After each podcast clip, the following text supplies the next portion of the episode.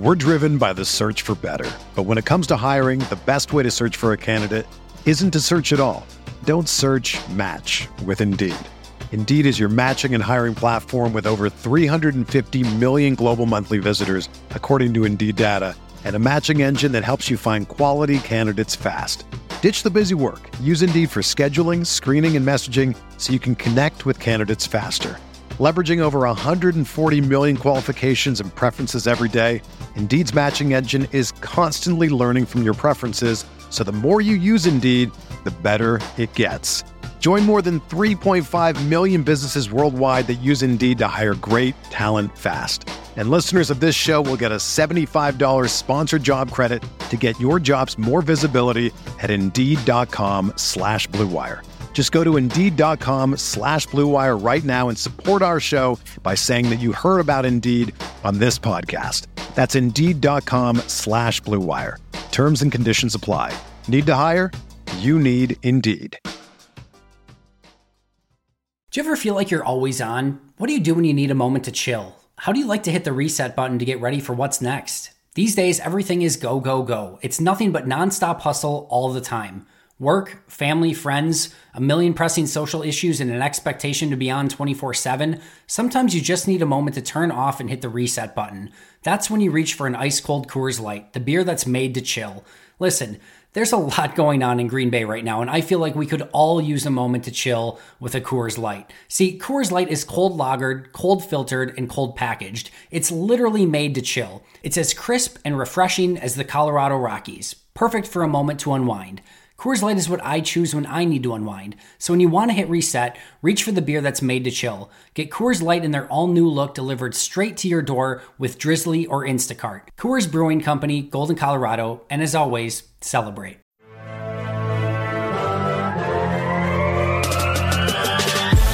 Twenty minutes a day, 365 days a year.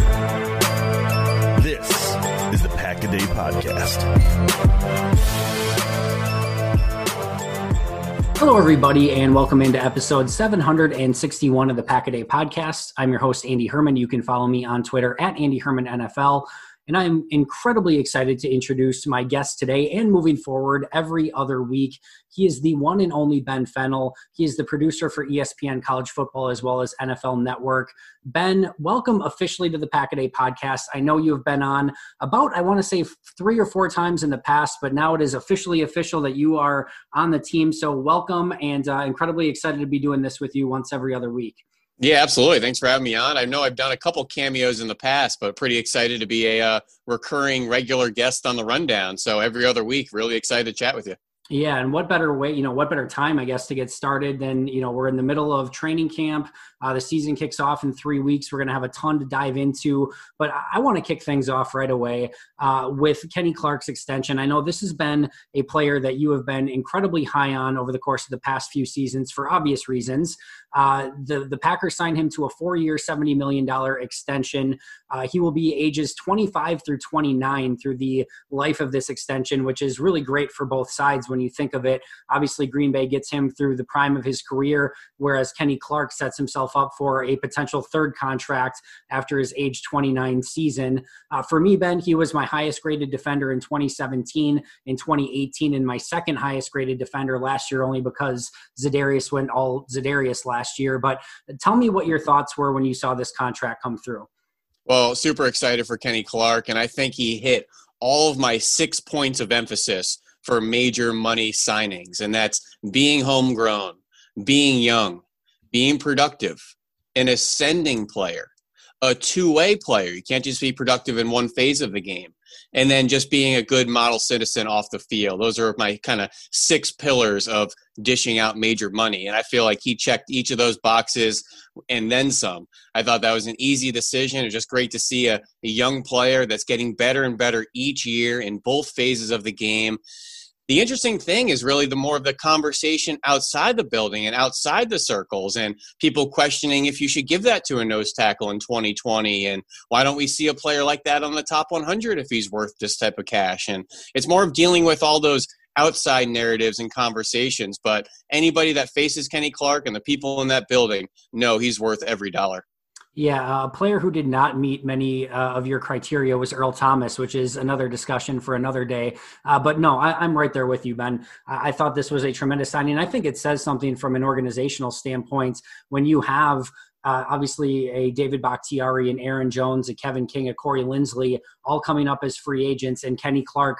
was their 1A on their list to get done. He's the first one of the five to get that extension. And I'm right with you for obvious reasons. The fact that he is as young as he is, as dominant as he is, that he affects the game in multiple ways. He's done it season after season after season. He continues to get better. And again, you get him for really the, the rest of his prime of his career, ages 25 through 29. To me, this was a no brainer. I, you know, you can say, you know, highest paid nose tackle and he wasn't on the top 100 and things like that. But when you, you know, for, you know, play, you know, people like you who, you know, dive into the tape as extensively as you do, it, it doesn't take a whole lot of time to, to look at it and realize just how much of an impact that he's making.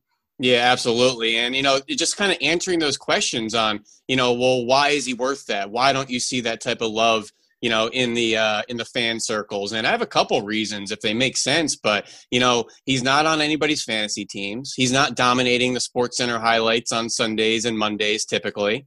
He has to do a lot of you know run plugging and dirty work. A lot of in that scheme. You want to keep the linebackers free. Not a sexy position but he does his job extremely well.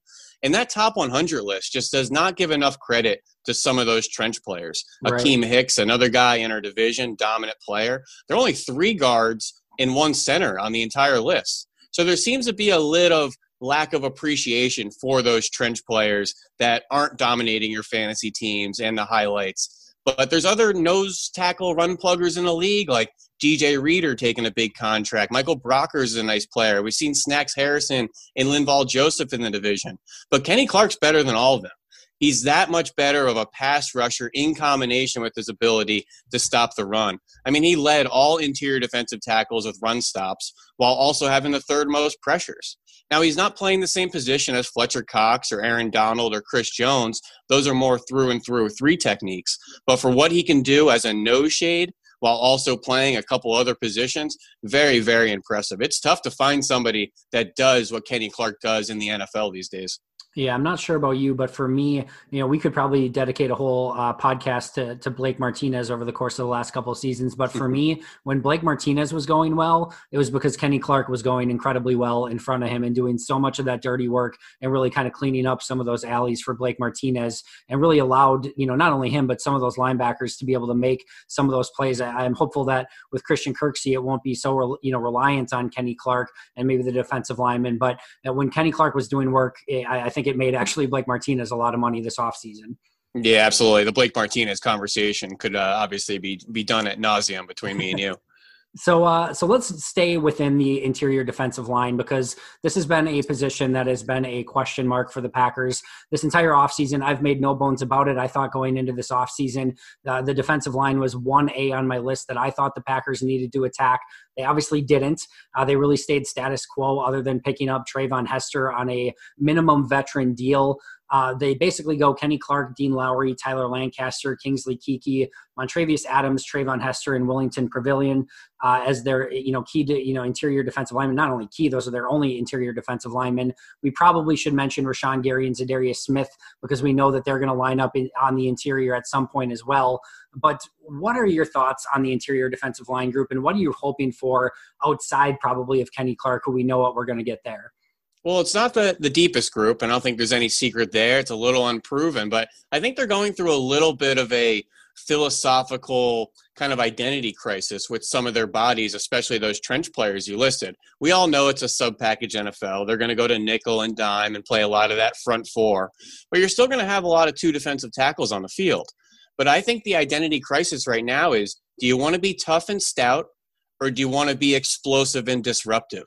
And I think a lot of the guys they have, the Kenny Clark pedigree growing up, Dean Lowry, Tyler Lancaster, these are all more of the stout, powerful guys. And I think they want to get a little bit more disruptive, a little bit more explosive between the tackles. And you can do that obviously by putting some smaller, more fleet of foot guys inside like Za'Darius and Rashan Gary. But I'm looking at guys like a Kingsley Keke that I think has more of a skill set for today's NFL and be able to get up the field while still being a good run defender, but be a little bit more disruptive in his every down play.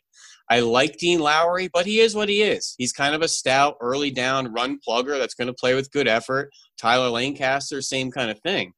But I think Keke is really the guy I'm looking at to take that major jump from year one to year two, maybe even leapfrogging over Montravius Adams on the uh, the pecking order, and really being more of a disruptive presence uh, between the tackles. Yeah, I'm right there with you. And for me, how, how I kind of said it last year is I thought the Packers didn't always do a good job of kind of eating their vegetables on early downs. I thought teams did such a great job of getting in short down and distances, second and short, third and short, which really limited what the Packers were able to do with some of Mike Pettine's blitz packages, or not even needing that, just being able to get you know Preston and Za'Darius and Kenny and whoever else you wanted as that fourth person, and just allow those guys to go hunt the quarterback. When they were able to do that and get in third and longs, their defense was incredibly successful, but it just felt felt like they weren't, you know, doing a lot of the dirty work on early downs, at least not to an effective level to get in some of those second and third and long situations. And for me, I really want to see, you know, from the Dean Lowrys, the Tyler Lancasters, the Montravius Adams, maybe even Kingsley Keke to an extent. I almost want to see those guys be a little bit more specialized to the point where I'm not sure I care so much if those guys get a ton of pressure from a, a pass rush standpoint. I just want to make sure that those guys can stop the run on early downs and be successful in that regard so you don't have a repeat of what happened in San Francisco and really against the Chargers and Eagles, really in all four losses last year, where they simply couldn't stop the run. If those guys can figure out a way to do that, I, am confident that, you know, really that Kenny and Keke and Rashan and Za'Darius and Preston and their entire pressure package can get home when they need to. I just want to see a, a better effort and, and a better skill set on first and second down. You know, that's a really good point there.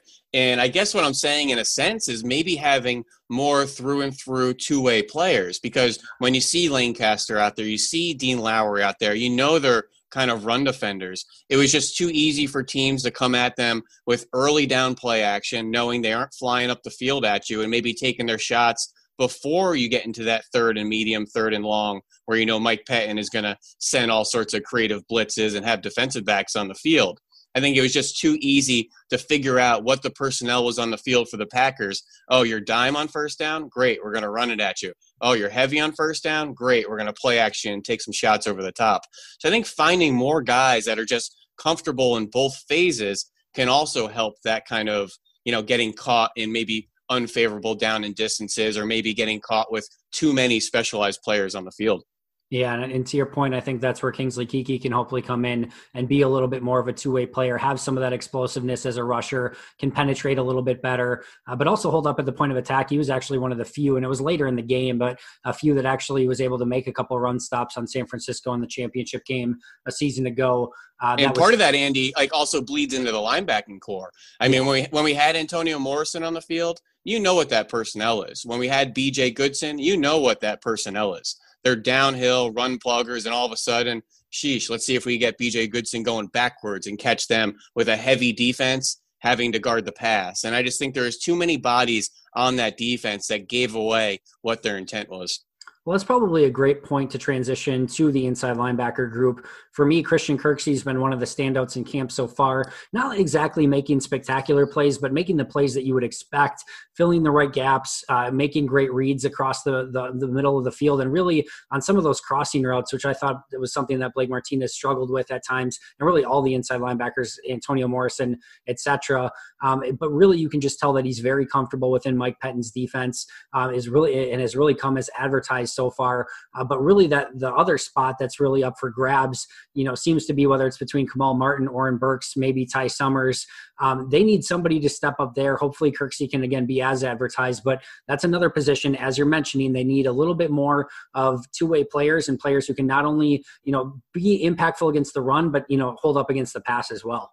Yeah, absolutely. And just for Packers fans, my number one point on what's different, what are we getting different with Christian Kirksey that we didn't get with Blake Martinez? And when I put on those heyday years of the Browns, uh, you know, maybe a little bit before the past two years where he had some injuries, his ability to fight off blocks, whether tackles, guards, fullbacks, the ability to play with his hands, fight for himself, fight for his own space is something we really haven't seen on that Packers inside linebacking corps since a you know, an AJ Hawk style of player, which fans seem to be very lukewarm on, you know, that t- that style of player. But I was a huge AJ Hawk fan. His toughness was infectious. His reliability was infectious and very dependable.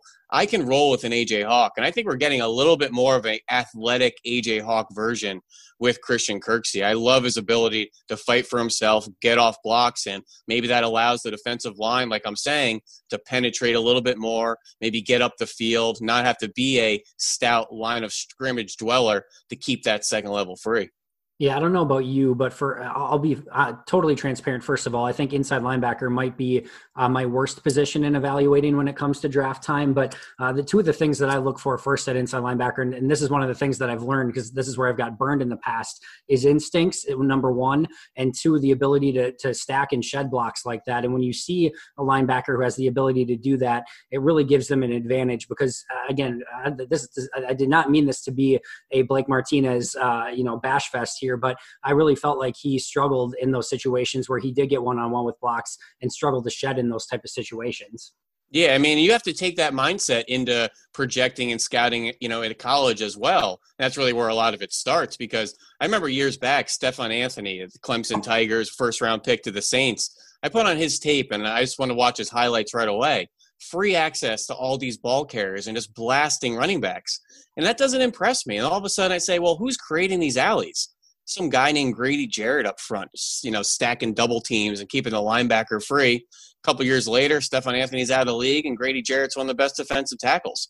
So those splash plays you see from college, where they're just free from point A to point B and blasting running backs, somebody's creating that alley, and I think you have to really put together the full equation on how they're making those plays it's so funny that you say that because Stephone Anthony is my one A on lessons learned of not allowing uh, linebackers with just great athleticism uh, without instincts and the ability to shed blocks. He was literally my my you know coaching point, I guess if you will, uh, in that regards. But hey, we live and learn with all those types of case studies and examples, and that's how we become better scouts and become better with our eyes on Sundays and going back to Saturdays is learning from those past case studies.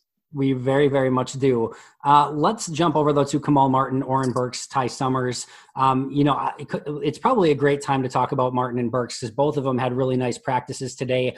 I think you can make an argument actually that Martin might be uh, the the the rookie that's performed best so far. Um, I think AJ Dillon could maybe make a case. I think Josiah Deguara could maybe make a case. Even Stanford Samuels has played pretty darn well as an undrafted free agent. But I think you can make actually a case that Martin might be the leader in the clubhouse so far. Um, Oren Burks uh, and him both had nice days today. Uh, there were back to back toss plays, one right, one left, where Burks read them both perfectly, got sideline to sideline, and made the quote unquote stop. Obviously, wasn't live tackling at the time.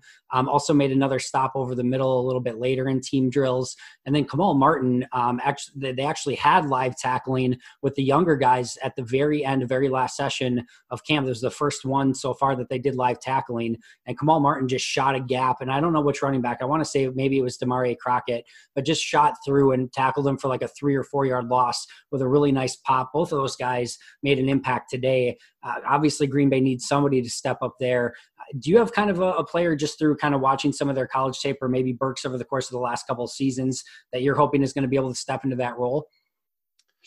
You know, that's a good question. And they're both very interesting studies because neither of them were really through and through off ball linebackers to start their college careers. Burks being a safety coming down, and Kamal Martin really started as an edge at Minnesota and then backing up to that off ball and sometimes even playing out into the slot there. And I think they each have really interesting skill sets. I thought Oren Burks was going to carve out that nickel Joe Thomas role where he's really the only linebacker that comes on the field, clearly more athletic, better foot speed, not have to be worried about defending the run on those third and mediums and third and longs.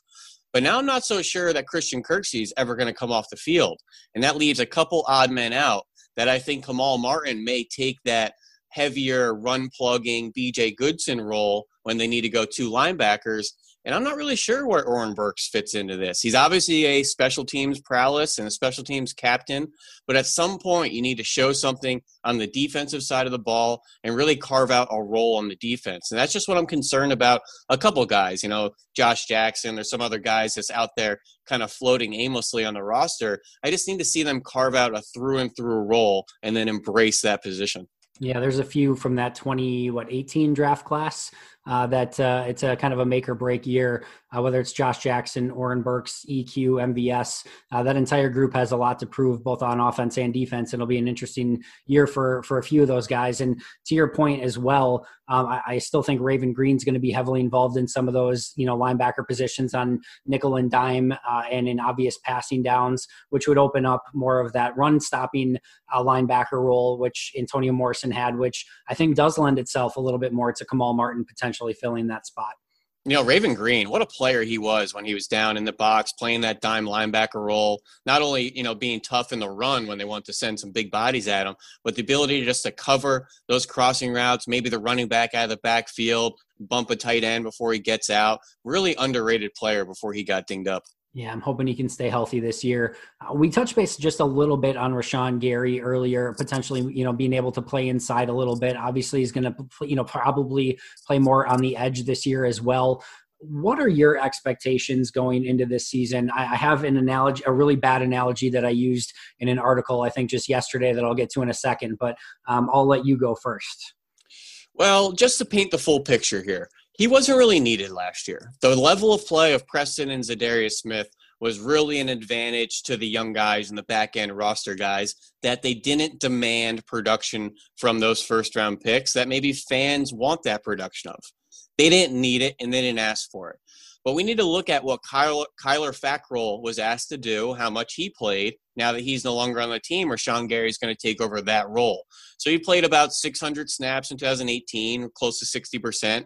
Last year, a little bit down at 467 snaps, about 40%. So Rashan Gary only played 256 snaps. So he's going to be playing another two, 300 snaps, probably right around that 50% uh, threshold there. And it's okay there's been a lot of slow developers at edge in the NFL, whether it's Bud Dupree, first round pick, Brandon Graham, Jerry Hughes, Demarcus Lawrence was a second round pick, Everson Griffen, fourth round pick, five star at USC, was never really the player he's become until later in his career. It's the expectations that fans have now after seeing young Von Millers dominate right away and the Bosa brothers. And there's some guys out there that create these unreal expectations for these young players to come in.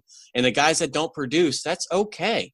He's young, they have time, and he has some God given abilities he wakes up every morning with to use out on that field. And there's just in 2020, I just want to see less finesse from a guy like Rashan Gary. And I talked with Jerry Montgomery a little bit off the record last year on things he needs to work on and how could he be a more productive player. At the end of the day, stop running around people.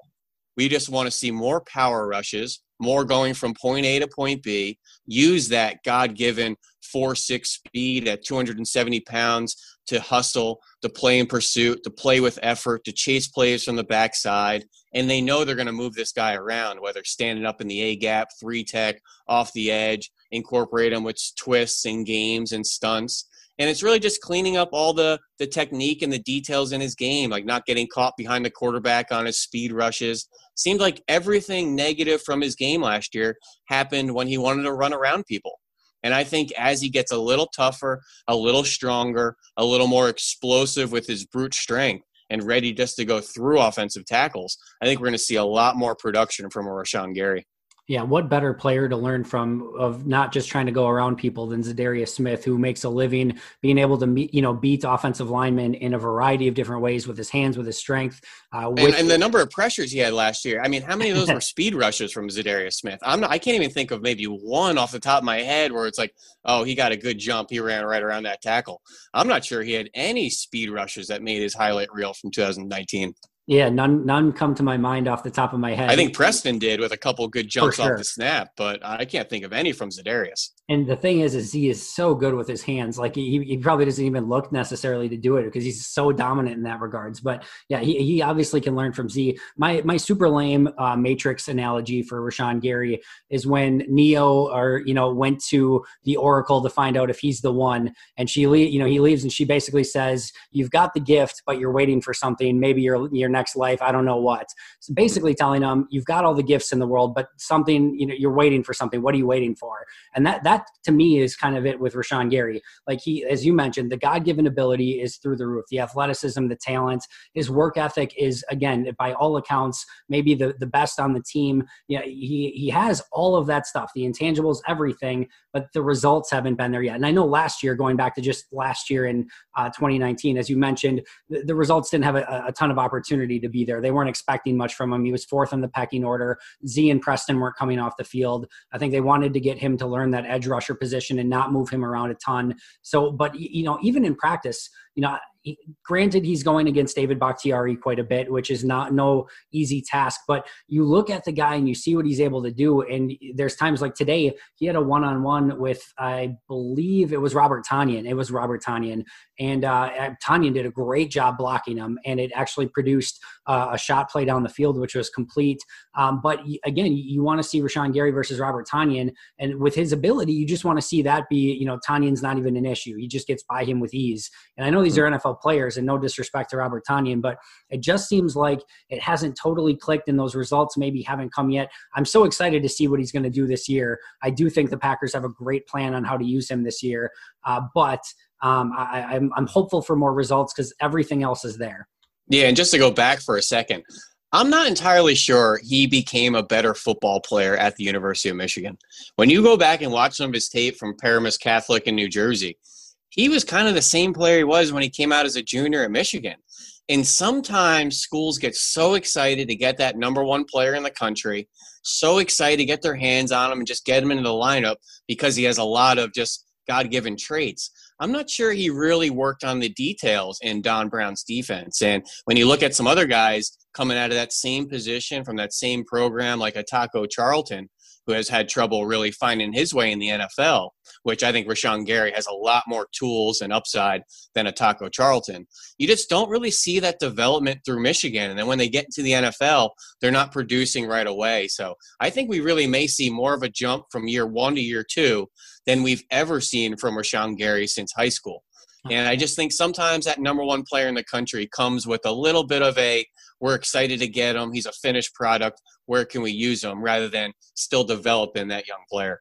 That's a fantastic point. And not only does he have Z and Preston to learn from, but Mike Smith is a very uh, renowned outside linebacker and edge rush coach as well. So they're going to get everything out of them they can. And this will be a really interesting season for Rashan Gary let's jump over to the other side of the football and talk some offense. I know one of the things that you've brought up is the depth along the offensive line. Rick Wagner's already had some issues with injury. Um, they've got David Bakhtiari and potentially Billy Turner who can play some tackle. And then, you know, you want to talk about depth. If anything happens to those, you know, top three guys, Alex Light, which you know he showed last year, at least last year was not up to the task, which is why they had to bring in, uh, you know, who why can't I remember his name all of a sudden? Help me out. Veldheer. Veldheer, thank you. Brought in Veldheer because Alex Light uh, was not able to hold up a season ago. Yosh Nijman is currently on the pup list. And then you've got three guys, John LeGlue, Cody Conway, or, you know, maybe could work some tackle, but they're way down on the depth chart. Probably, I can't say for sure. Um, but, uh, and then Zach Johnson, who to me is, is probably looked like the uh, most raw. I'll, I'll, be I'll be nice. The most raw player on the entire 80 man roster so far. The depth just isn't there. Let me put it that way. Yeah, I think that's an understatement, certainly. And, you know, I think every team goes through this depth issue this time of year. If you take any star player on any team and say, take him away, what do they do? And a lot of teams are probably in panic mode and their season's over. But the way the Packers have constructed their offensive line depth and some of the depth at other positions, this is really roster negligence, in my opinion. And it's been since 2016 that they haven't been able to get through a full season with each tackle. That's in 2016. They each played 1,200 snaps and hasn't happened each of the last three years. So it's a position that you know the depth is going to be tested, and you better be ready. Now they made a bad move a couple years ago, trading up for Jason Spriggs, and that's okay. That happens.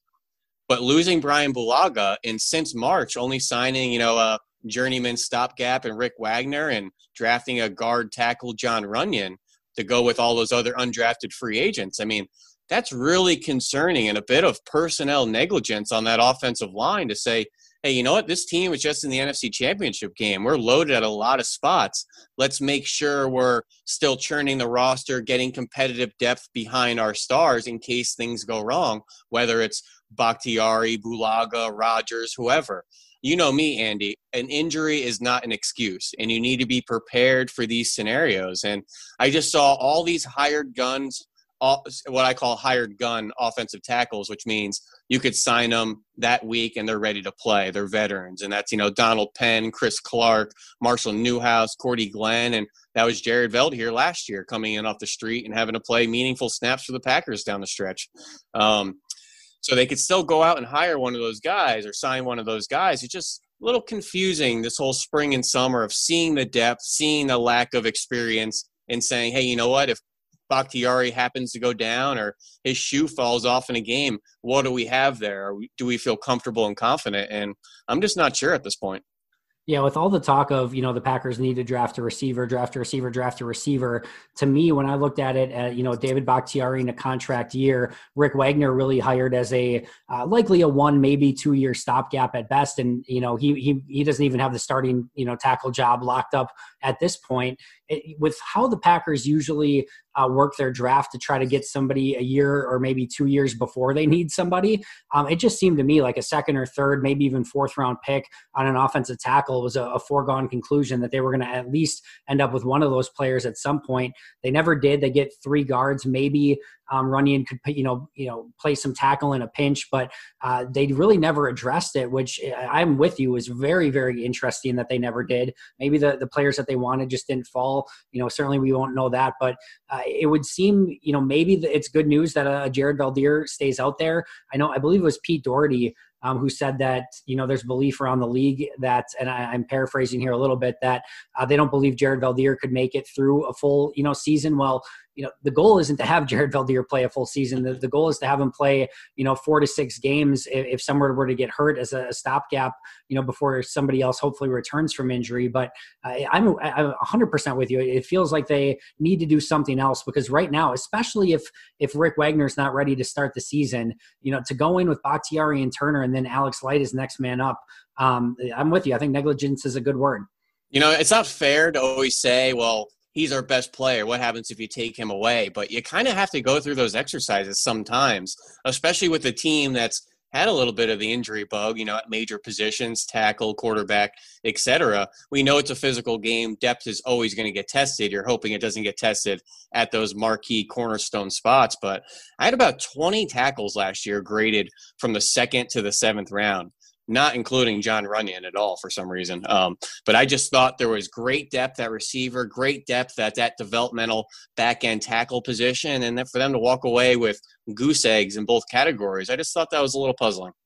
Yeah, and like you said, this is something that you could go team by team and star by star throughout the league. But it's really interesting for the Packers the massive drop off potentially at some of these positions for some of their stars. Of course, you know Aaron Rodgers. I love Tim Boyle, we know that, but Rodgers to Boyle, of course, is going to be a drop off. David Bakhtiari to Alex Light is a massive drop off. Jaire Alexander to probably what next corner up. I mean, maybe Josh Jackson or like a Ka'dar Hollman. Uh, there's a significant drop off there to the next player up on that list. Kenny Clark, I, I still I dread if anything were to happen to Kenny uh, across the defensive line. We just talk about the lack of depth there. Davante Adams, again, your your number one receiver uh, goes to Allen Lazard in that situation. so yeah, it, it's it goes without saying that if any team loses one of their top you know five or six players, it's going to be a major problem. But for Green Bay, the next man up in some of those situations is kind of scary to think about. Yeah, absolutely. And you know, working with closely with the Philadelphia Eagles the past couple years, I mean, we won a Super Bowl without our quarterback, without our left tackle. I mean, the 49ers last year had to survive without both tackles for about half the season. So this is something competitive teams have to fight through and just circles back to the conversation about what you do with draft draft capital moving forward to the future of your franchise or are you just spiting the recent future for you know the long term future and could you have surrounded Aaron Rodgers with more offensive line depth or receiver depth or more weapons and trying to protect his position and his success by surrounding him rather than looking at the future of that position and obviously that conversation can go on and on Yeah, I always go back to Ron Wolf saying that his biggest regret was not getting Favre more weapons. It seemed uh, Ted Thompson was kind of dead set on making sure that that wasn't the case early on with Aaron Rodgers and surrounding him with weapons. And then, um, you know, kind of towards the end and, and more recent, they have uh, obviously one of the best receivers in the league in Davante Adams. So it's not like they're uh, the New York Jets' current receiver depth chart here in Green Bay, but uh, certainly still lacking for some weapons overall. Let, us talk a little bit more about. That. I didn't know Ron Wolf said that. I'm glad he did because I uh, I tend to agree, and I, I never heard that sentiment from him. Yeah, I'm hoping I'm not making that up. no, I'm, I'm a million percent sure that I heard that at some point throughout my life, but uh, I'll see if I can get a uh, a source on that at some point. But I mean, you have to uh, look at that 95 96 team of the Packers too, and the injuries they had at major positions and signing guys off the street and, you know, getting Andre Rison out there and throwing passes to Don Beebe, who shouldn't have been a, you know, a focal point of that offense. It's really interesting to look back at that. No, and then there was the year where Bill Schroeder was their their top. Oh, right. Yeah. Well. Yeah. So well, let's talk a little bit more about that depth, though. I want to talk a little bit about Jordan Love and his 2020 expectations and impact. For me, right now, just watching him at camp, let's not even talk about you know Jordan Love and Aaron Rodgers. Right now, Jordan Love is far behind Tim Boyle at this point for the, the second quarterback position. One, because Boyle has looked really, really good uh, this. Well, Andy, let me cut you off for a second. Let's yeah, turn the tables do. here. So I don't know if it was LaFleur or Gutekunst uh, in the last day or two said, "I feel confident we could win games with Tim Boyle." Yep. I don't know if you heard that quote. Oh, I heard. What what what makes you like? What's your immediate response to hearing the confidence in the backup quarterback? Is that just team speak and kind of playing the PR waves, or do they really feel like Tim Boyle can win games? Because that creates a lot more questions about addressing that position again with your first round draft capital if you felt confident you had a quarterback that you could win games with? So um, I'm going to answer this in a couple different ways, but I don't want to drag this too much into a philosophical draft conversation. But my thought with Jordan Love, uh, before I kind of get to the Tim Boyle part, my thought with Jordan Love is that I believe they just had a massive grade on him, and that it got to the point in the draft where they they loved what they saw on tape. They believed that this was a um, a Patrick Mahomes, Aaron Rodgers, Russell Wilson type talent. Maybe not right away, but maybe two or three years down the road. And they just didn't even care that they had Aaron Rodgers and Tim Boyle or whoever else on the roster. That, that the grade was so high that they were going to take him, even if they had to trade up with the fourth round pick, even if he wasn't going to play for a few seasons. They just believed in their board and they believed that uh, philosophically, it's better to have as many great quarterbacks as possible. I think that's what happened. Um, as far as to answer your question, and I'm going to try to answer this without being too much of a Tim Boyle uh, truther here, but um, I've said for the last couple years, I've I've been, impressed with him from day one. I think that they do believe that they can win games with him. I don't think it's happenstance that you know they traded away uh, Brett Hundley two years ago uh, to be able to keep him on the roster. They trade away DeShone Kizer last year so that they can make him the number two. And now it looks like he's going to beat out Jordan Love in the third straight year uh, to become the backup quarterback this year. He's looked incredibly sharp. Aaron Nagler said this uh, just a couple, I think it was yesterday actually, that it, has been a very Matt Hasselbeck like uh, transition for Tim Boyle, who has just looked like he's he's taken on the part extremely well. You'll still he, see him just miss you know some easy throws from time to time, but outside of that, um, he's looked sharp. He knows the offense. Great arm. Super confident. Um, I, have loved what I've seen, and he's really cut down on the turnover worthy plays. I think there's only been one throw that I've seen out of him throughout the entirety of camp so far, where he kind of threw completely across the field, kind of into coverage. Mercifully, it fell incomplete, but he's really cut down on that as well.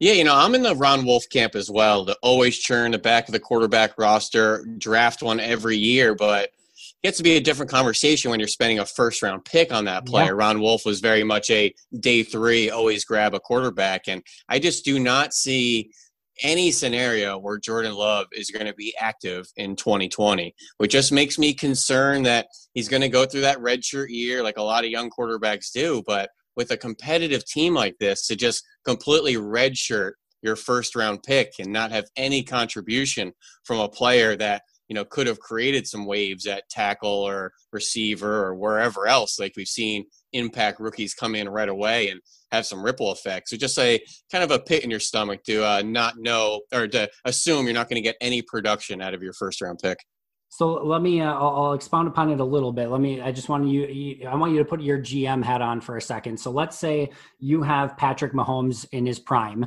and uh, you have a grade on Jordan, let's just say Jordan Love, but it could be any quarterback that's through the roof and you think he's going to be the next Patrick Mahomes. If you were, you know, picking in the middle to end of round one, Patrick Mahomes in his prime, knowing that this next draft pick probably never sees the field, would you feel comfortable trusting your board and trusting your instincts, just saying, you know what, we want the next great quarterback, regardless of what we have on our roster right now, because it's the most posi- most important position in all of sports? Or are you more on the flip side, saying, you know what, uh, this guy's not going to see the field. He may be great, but I'm not willing to take the chance because he's not going to see the field in best case scenario anyway.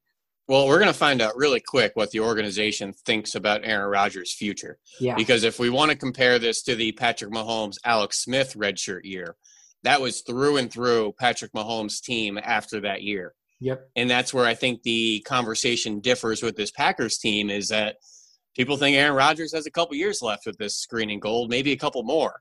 His contract says it, his ability says it, his intent says it. So that's where the kind of philosophical conversation, you know, really hits the wall and just saying that's okay if Jordan loves the future, but are we ready for the future already? yeah, and I think that's been the the big point of contention for a lot of people throughout this offseason. And now that Boyle's playing well, and as as you mentioned, Brian Gutekunst mentions that they feel they can win with Tim Boyle, it, it, it just you know makes that conversation that much more interesting which i think is a great point that you brought up. All right let's uh, get out of here in a minute. Before we do so though i do want to talk a little bit of tyler ervin i would love to talk a lot of tyler ervin like a lot a lot of tyler ervin uh, but as you know uh, the, the packers have limited uh, some of the things that we are allowed to talk about. So I'm just going to more go off of what you've seen out of Tyler Ervin and how the Packers used him last year and how maybe he could be used this upcoming season. Well, in my player profile, the first word I have written down is positionless. Call him a slot receiver, a running back, a returner, a scat back.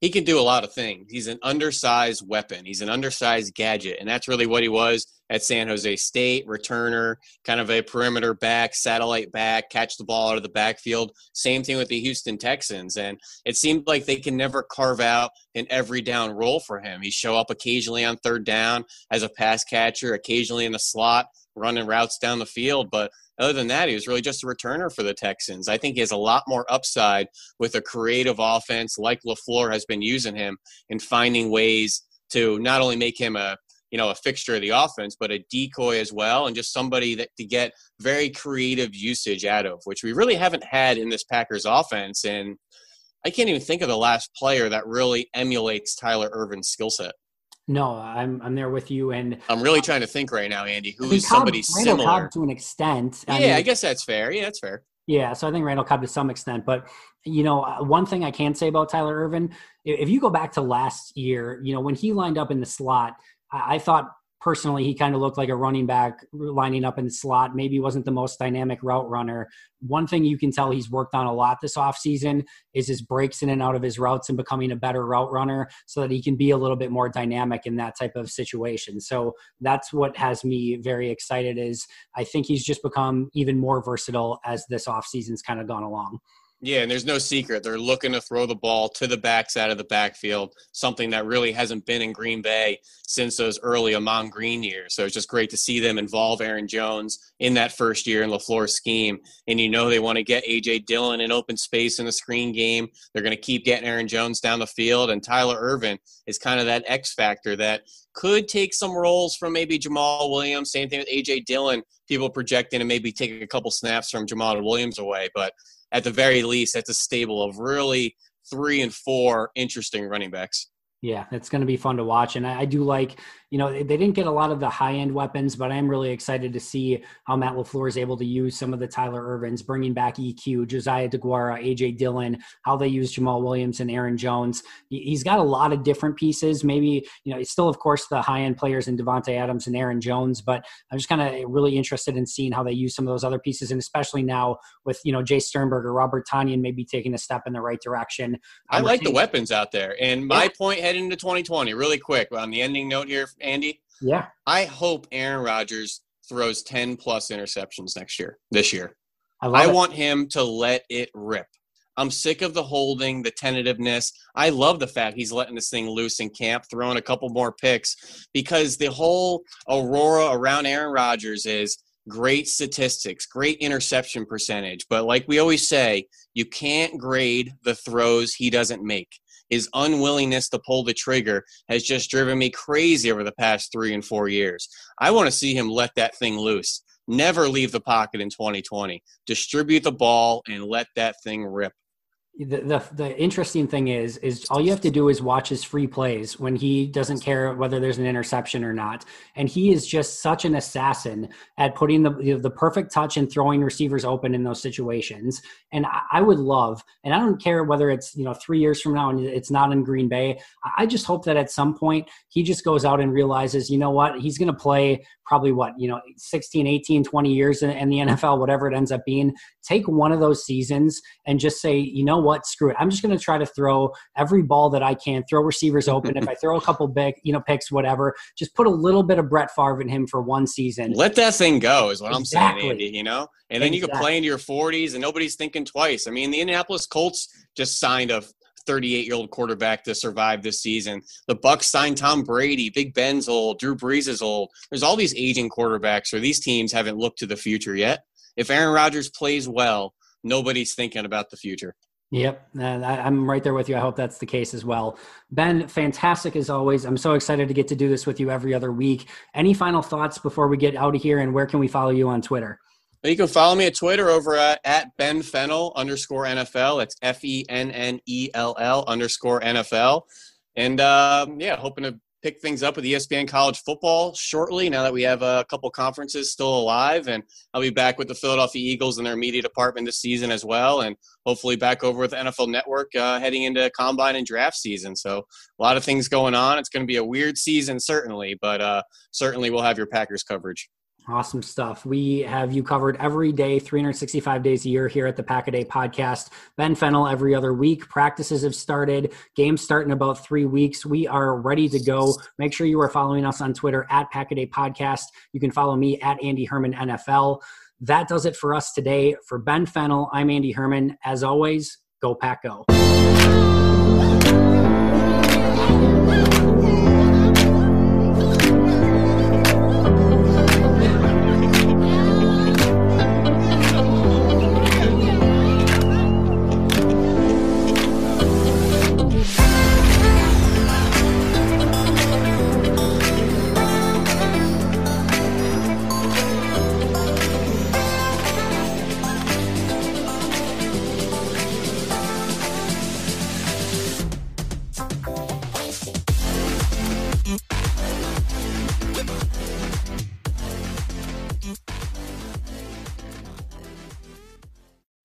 Whether you're a world class athlete or a podcaster like me, we all understand the importance of mental and physical well being and proper recovery for top notch performance.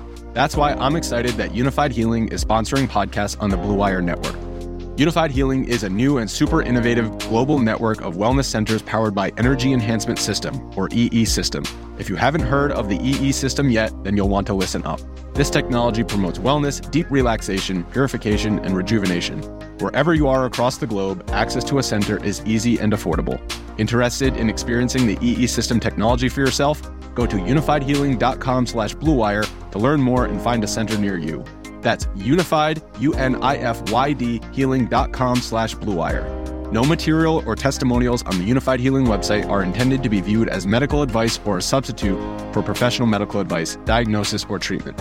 Always seek the advice of your physician or other qualified healthcare provider with any questions you may have regarding a medical condition or treatment and before undertaking a new healthcare regimen, including EE system.